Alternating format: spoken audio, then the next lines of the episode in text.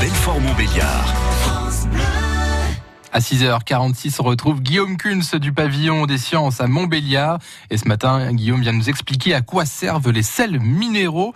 Pour commencer, Guillaume, est-ce que ça a un rapport avec l'eau minérale? Oui, en partie, effectivement, puisque ces sels minéraux, comme leur nom l'indique, viennent de la roche, la roche dans laquelle l'eau à circuler dans le sol avant de jaillir à l'extérieur de la Terre, si c'est une source, ou bien avant d'être pompée, si on est allé artificiellement la, rechercher dans le sol. Hein.